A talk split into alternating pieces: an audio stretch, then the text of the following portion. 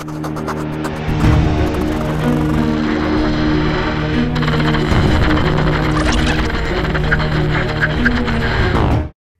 вами вечерний политпросвет.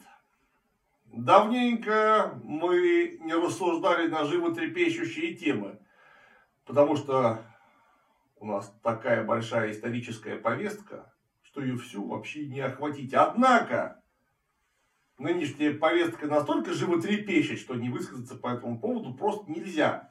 Тем более, что нас заверили, что повестка эта останется в истории навсегда, очередной раз. Я, конечно, говорю о донесенном до богоспасаемого российского податного населения нового послания нашего, нашего гаранта, который вновь разродился настоящей нетленкой о том, что нужно сделать, какие у нас перспективы, цели, задачи и как мы этого будем достигать. Очень любит наш гарант общаться с податным населением. Добрая традиция на самом деле. Давненько мы его не слышали, успели соскучиться. И поэтому я позавчера целых два часа сидел и смотрел, не отрываясь. Записывал. Много думал. Ну, потому что это же не просто так человек что там рассказывает. Это же целый гарант много было интересного сказано. Кстати, редкий случай. Наверное, процентами 75 я безоговорочно согласен. Кое-что, конечно, вызывает вопросы, но процентов 75 тезисов, высказанных в речи, совершенно справедливы. Да, надо, чтобы люди жили лучше. Тем более, что ситуация вокруг не очень простая. Поэтому надо обратить самое пристальное внимание и на демографию. Тут посмотрите, что происходит.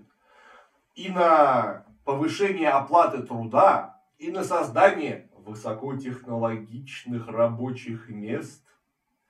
И, конечно же, на трудоустройство выпускников и, конечно же, на возвращение людей из-за кордона в родные пенаты.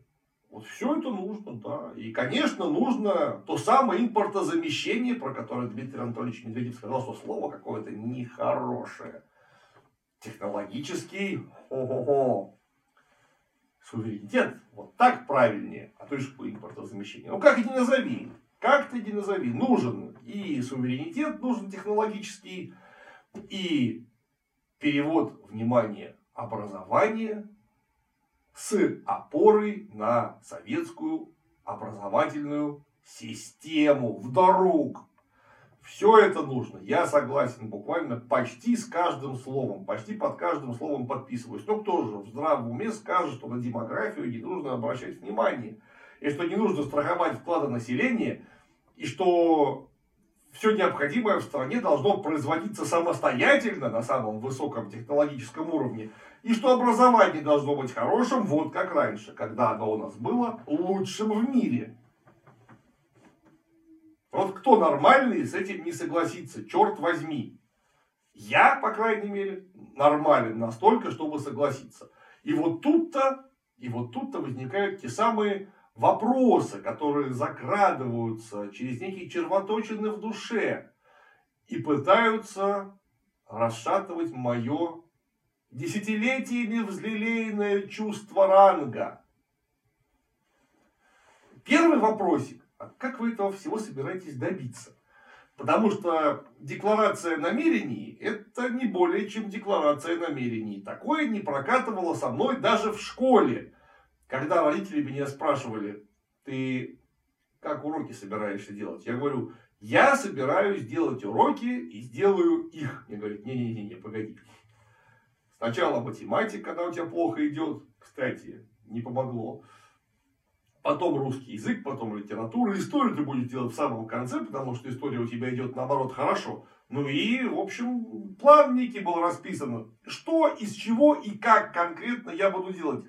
Даже в школе такая декларация намерений не прокатывает. Ты получил плохие оценки. Ты вообще собираешься браться за ум? Так точно, собираюсь. Вот это тоже не прокатывает, потому что нужно представить план. Как я буду исправлять, блин, ситуацию? А где этот план нам представил-то наш великий? Вот нет никакого плана. Сказано, что нужно, чтобы было хорошо, потому что раньше было хуже. А нужно, чтобы было лучше, потому что лучше всегда лучше, чем когда хуже. Черт возьми. Как? Как, блин, вы собираетесь делать это лучше? Потому что декларация намерений нами, богоспасаемым податным населением, была констатирована уже очень сильно не один раз. Мы же помним программу 2020 и создание 25 миллионов высокотехнологичных рабочих мест, об импортозамещении, а потом даже и технологическом суверенитете. Речь идет, ну, минимум лет 15. Минимум. Скорее всего, гораздо больше, возможно, я чего-то уже просто не помню. О том, что надо прекращать отток капитала за границу, нам сам сообщал, начиная с 2002 года. 2002 года. Он тогда сообщил нашим хозяевам газет, заводов и пароходов, прекратите вывозить деньги на Запад. Там у вас их могут отнять. И вот теперь с полным основанием гарант говорит, а я же вас предупреждал, вы зачем деньги за границу вывозите? И тут опять два сразу вопроса закрадываются в душу сами. Это не я их обдумывал, это они сами. Из логики процесса возникают эти вопросики. А именно, первое. А что вы сделали за 30 лет, я хотел сказать почти 30, нет, за 30 лет и конкретно 20 лет, прошедших с 2002 года, чтобы этот отток капитала куда-то прекратить? Вот что конкретно было сделано? И почему, если что-то было сделано, оно вообще не удалось? Почему оно просто провалилось? Кто за это отвечал? Кто придумывал меры по противодействию? Придумывал ли? Кому это было поручено? Кого наказывать-то? Ну, потому что провал-то на лицо. Эти деньги до сих пор умудряются куда-то выводить, а то, что выведено, оно уже обратно никогда не вернется. Вопросик номер один. Мелкий гнусный вопросик номер два. А именно, вот ты, дорогой гарант, сказал это олигархам нашим, Злобесовым. А они, ох, Злобесовые, ох, лютые. И никак не смог на них повлиять. Ну, потому что право частной собственности, несомненно, священно. Там невидимая рука рынка, вот это вот все вы понимаете. Капитализм же благотворное влияние экономических свобод. Как вы можете свободу ограничивать? Никак. Вот ничего вы не смогли сделать с олигархами. А они взяли все, что смогли вывести, вывезли. И вместо какого-нибудь завода полезного построили себе флот яхт. Один из самых больших в мире и самых дорогостоящих. Хорошо. А вот Центробанк. Ваша финансовая собственная государственная система. Во главе с Силуановым, Набиулиной, где-то там Греф терс рядом. Вот это же государственные служащие. Вы на них-то почему не повлияли? Потому что вот ты сказал олигархам, не вывозите, отнимут. И сам взял и непосредственно перед известными событиями в банках своих уже даже не вполне потенциальных врагов оставил 650 миллиардов баксов. Значительную часть из которых эти самые плохие люди взяли и тиснули. А чьи это деньги? Так это же деньги, которые формируются за счет налогов, акцизов, за которые, опять же, мы платим, и за счет природной ренты, каковая является вообще-то собственностью народа Российской Федерации по основному закону. Вот это наши деньги, ваши служащие, отвезли в то место, где их очень сильно, может быть, украдут. И их украли. И это не олигархи, повторяюсь, третий раз, это ваши сотрудники, которым вы непосредственно начальник, назначение которых вы утверждаете, которые работают с вами в тесной смычке. На них-то почему повлиять невозможно? Вот олигархи Взяли и увезли. И Центробанк, видимо, тоже вам никак не подчиняется. И вопрос 2, дробь 1. А за это кто отвечать будет? Кто за это будет отвечать? Там во время трансляции показывали Набиулину, которая корчила такие рожи, как будто она вообще не здесь. Такая сидит, такая вся такая. Я типа не здесь. Какие финансы? Какой, какой сектор государства? Да о чем вы вообще говорите? Ой! Вот почему эта девушка до сих пор не сидит? Ну, если она виновата, может быть не она, а кто тогда виноват? Может следствие будет назначено? Правда, вместо того, чтобы рассказать нам, что делать дальше, по пунктам, и кто за это будет отвечать, нам рассказали, а почему так нехорошо вышло. А оказывается, а оказывается, водорук 30 лет после развала Советского Союза мы строили рыночную экономику. Как нам напрямую сказал гарант, что, в общем-то, было правильно. То есть, так и надо было делать. Так и надо было делать, черт возьми. А только почему-то, почему-то, эта рыночная экономика в лице своих ведущих, особенно представителей, которые получили заводы, газеты и пароходы в рамках приватизации, стала быть ориентирована почему-то опять, вот почему, на торговлю в первую очередь ресурсами нефтью, газом, сталью, железом и деревом. А как так вышло? Может быть, это связано с разрушением Советского Союза? Может быть, не надо было его разрушать? А если уж разрушили, может, не надо было приватизацию организовывать? Потому что, оказавшись в мир-системе на роли полупериферийного центра, мы однозначно встраиваемся в мировой глобальный обмен. А что мы можем предложить на обмен? Автомобиль Волга, автомобиль Жигули, холодильник Юрюзайн, телевизор Радуга, часы полет нафиг никому не нужны, потому что есть бригет, есть Sony и Toshiba, есть Розенлев какой-нибудь, есть Siemens и многие другие прекрасные компании, которым давно нафиг не нужна никакая конкуренция со стороны каких-то там скороспелых вчера социалистических апельсинов. Поэтому это все будет похерено. А что нужно? А нужно нефть, газ, дерево, металл в виде чушек и прочие ресурсы с низкой добавленной стоимостью.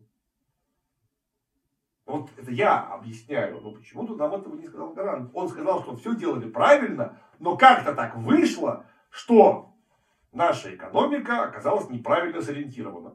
И вот тут у меня еще один вопрос. До того был комментарий про мир-систему, а теперь вопрос, который опять-таки закрался внутрь моего чувства ранга. А что вы сделали, чтобы за 30 лет этого не случилось, а если это случилось, чтобы это исправить хоть как-то? Тем более, что про высокотехнологичное собственное производство, которое полностью или в основном будет обеспечивать родное государство и родную страну вместе с платным населением, и продукцией, и рабочими местами. Вы говорите очень давно. И если вы говорите это очень давно, то есть понимание там присутствует, вы что там в самом деле все с высшим образованием сидите. Понимание есть.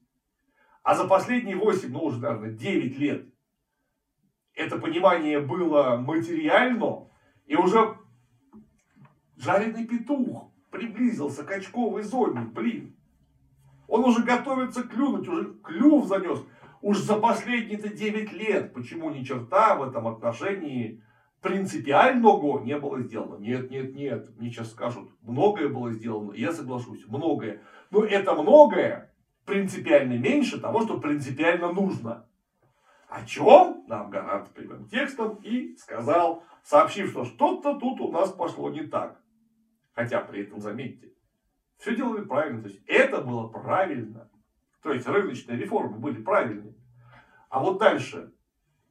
Хоть слово было сказано насчет того, что нам нужно национализировать, точнее обобществить основные отрасли производства. Это нашу нефтегазоносицу, углеводородицу, целиком оборонно-промышленный комплекс и связанные с ним предприятия. Короче говоря, вот то самое массивное, что составляет хребет государства.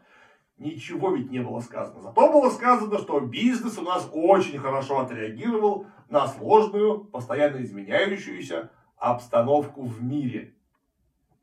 Что не произошло у нас где крушение, которое нам предрекали. А вот какие мы молодцы, а вот какой бизнес-то молодец. Бизнес-то, может быть, и молодец, то есть выкрутились. В самом деле молодцы. Но, как это сказалось на состоянии вашего собственного народного населения? Народ населения-то вымирает то по миллиону, то по 600 тысяч в год. И, кстати, теперь к вымирает, еще и разъезжает со страшной силой. Уж, наверное, там совокупно за миллион получается. Выходит вот так. А может быть, надо как-то это побороть было, черт возьми. Но это я вопросы задаю, ведь на них же никаких ответов нет. Ведь нам же только рассказывают, что бизнес молодец. Может, бизнес-то нужно из приватизированного состояния в государственное состояние вернуть там, где это необходимо, потому что бизнес доказал, что он может только одно – набивать собственный карман. Потому что это, черт возьми, бизнес, это капитализм, он именно так работает. Потому что кто нас рассорил с ОПЕК, например, очередной раз? А ведь это же наша нефтегазоносная олигархия рассорила, потому что нужно было сокращать добычу и повышать цены, что выгодно государству, ну чисто арифметически. А вот самому олигархату выгодно продавать как можно больше, обваливая в том числе цены. Потому что если вы много продадите, вам лично много останется. Вам лично, вам плевать на это государство, страну, народ.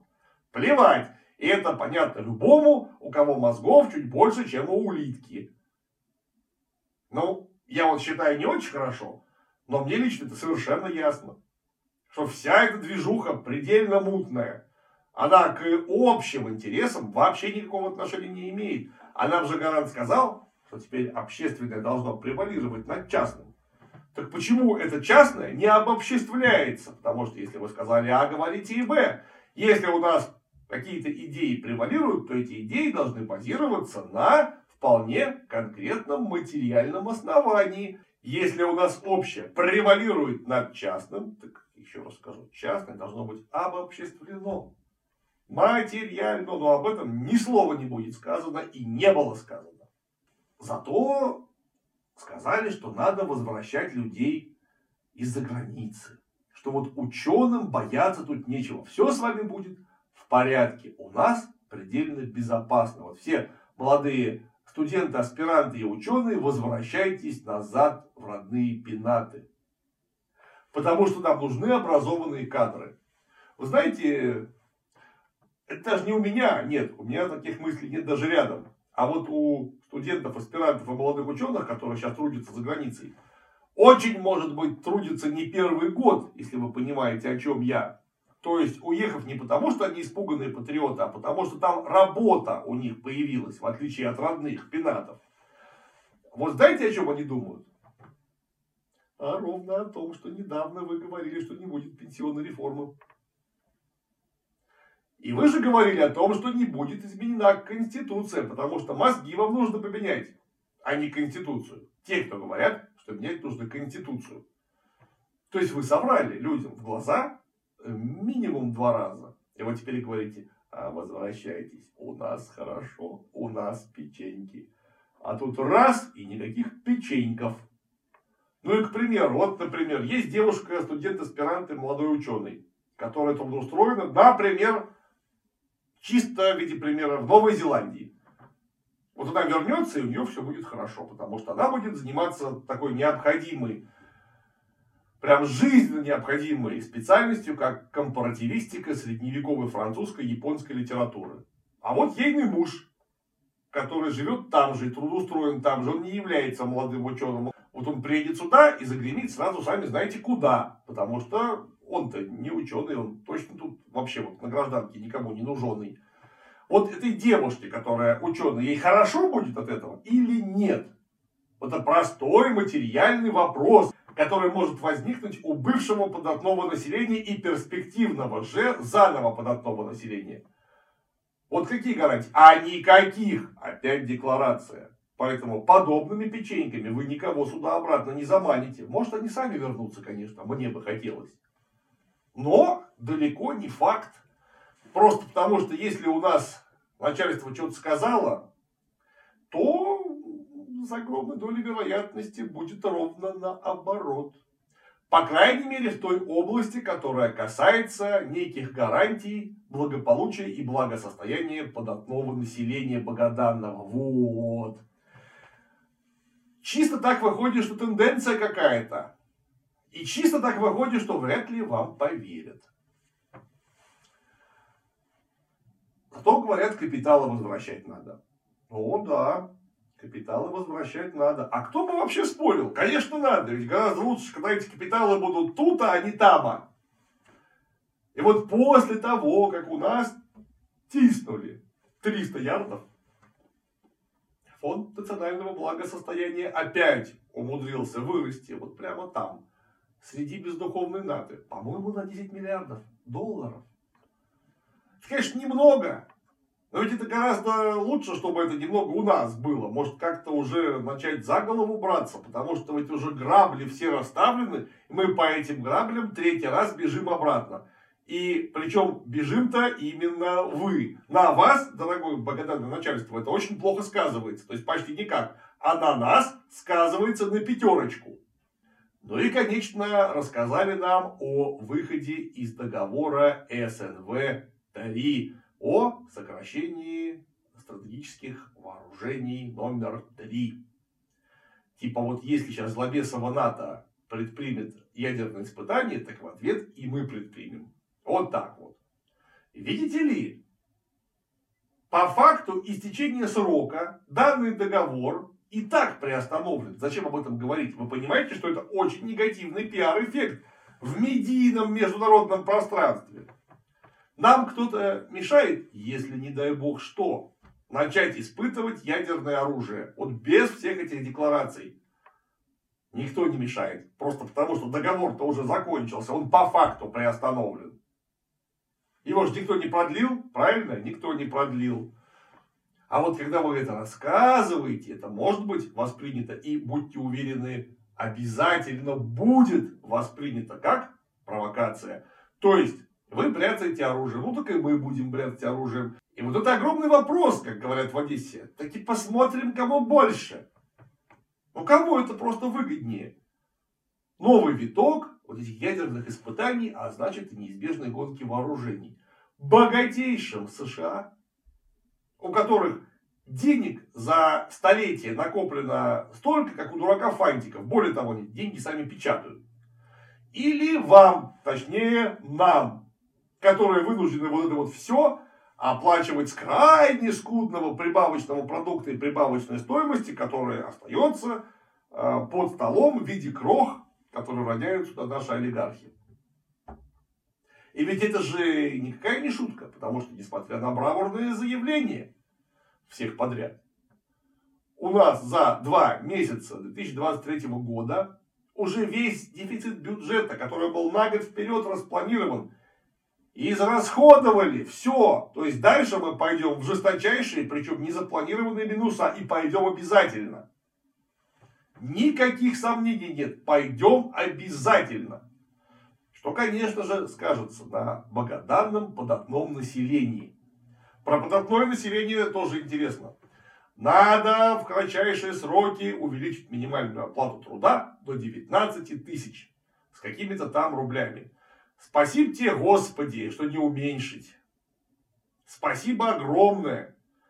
Вы, которые это придумываете, когда последний раз были в магазине, вот так вот, самоходом, ну, зайдите в пятерочку какую-нибудь, в Дикси.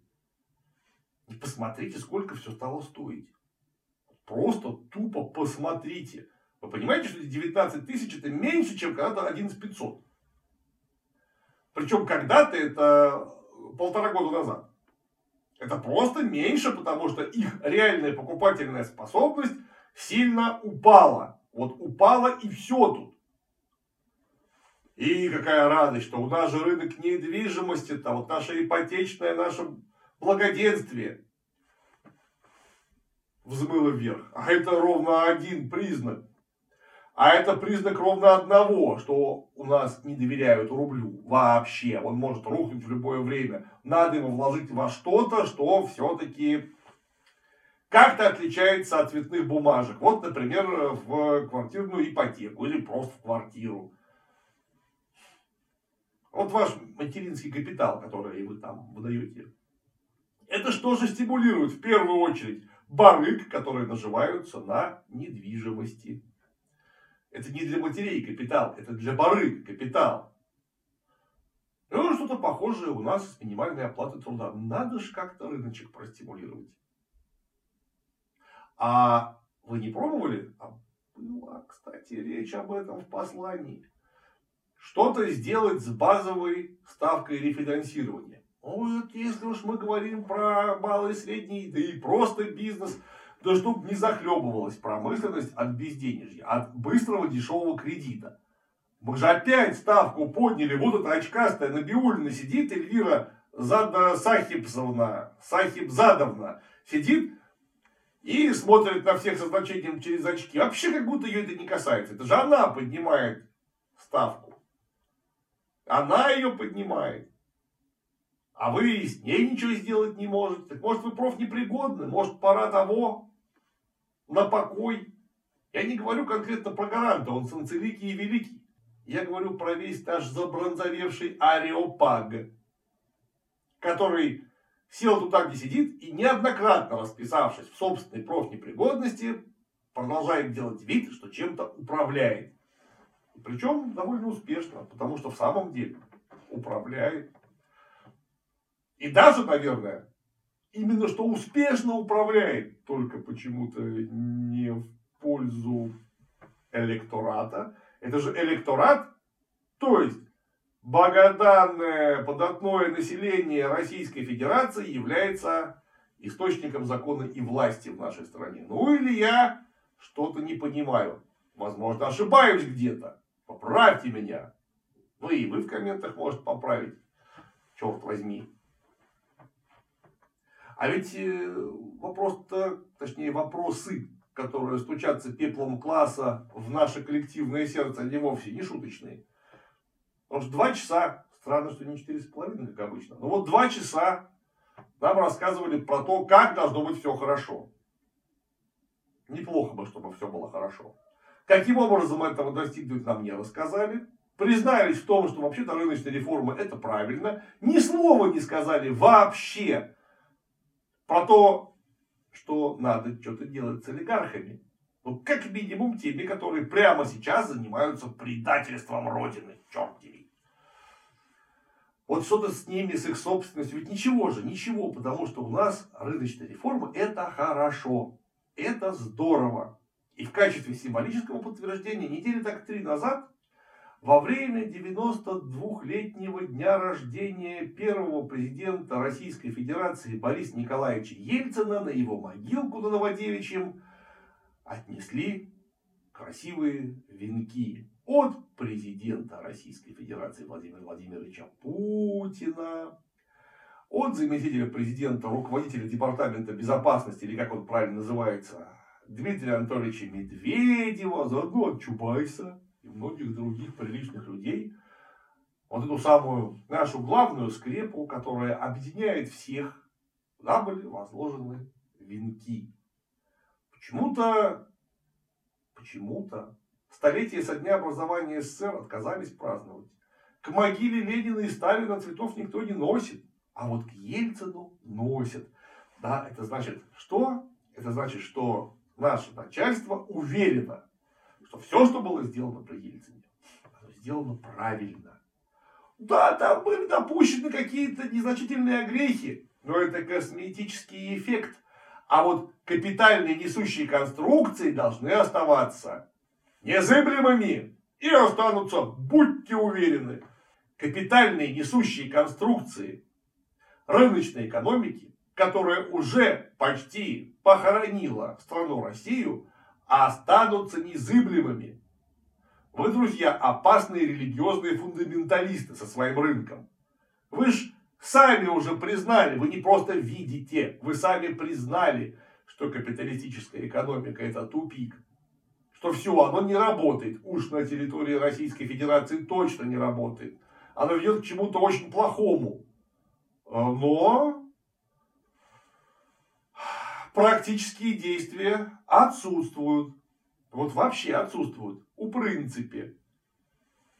И, конечно, напоследок хочется поговорить о том, что, оказывается, надо возвращаться к основам советского образования. После чего нам рассказали, что будет магистратура, аспирантура. Блин, магистратура, она у нас уже есть. Это не основа советского образования. Основа советского образования системном смысле это детский сад, средняя школа, а дальше один на всех специалитет, который длится 5 или 6 лет в особо трудных вузах, наподобие, например, медицинского, с последующим, условно, повышением квалификации до необходимого уровня в виде аспирантур, ординатур, интернатур. Ну, какие-то полегче вузы, где не требуется учить настолько сложных предметов, как медицина, например, институт физкультуры, его уже за 4 года, наверное, можно кончить. Но в целом у нас одна специализация,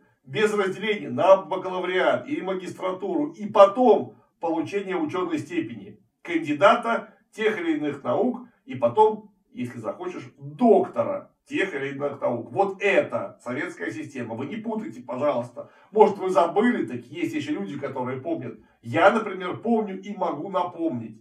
Я уж молчу о том, что три образовательные реформы за 30 лет, это не считая постоянно изменяющихся федеральных нормативов образовательных. Это смерть для образования, потому что у вас ни одна из реформ не успевает дать своего положительного эффекта. Зато успевает внести разлад в предыдущую еще не устоявшуюся систему.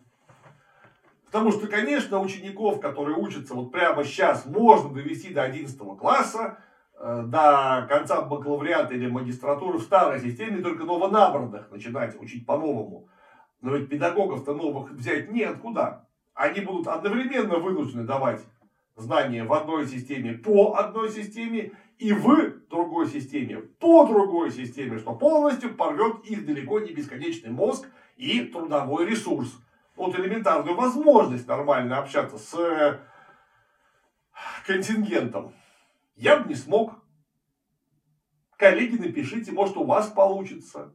Я просто не вижу, как вы собираетесь прямо сейчас возвращаться к основам советского образования и в чем это будет выражаться.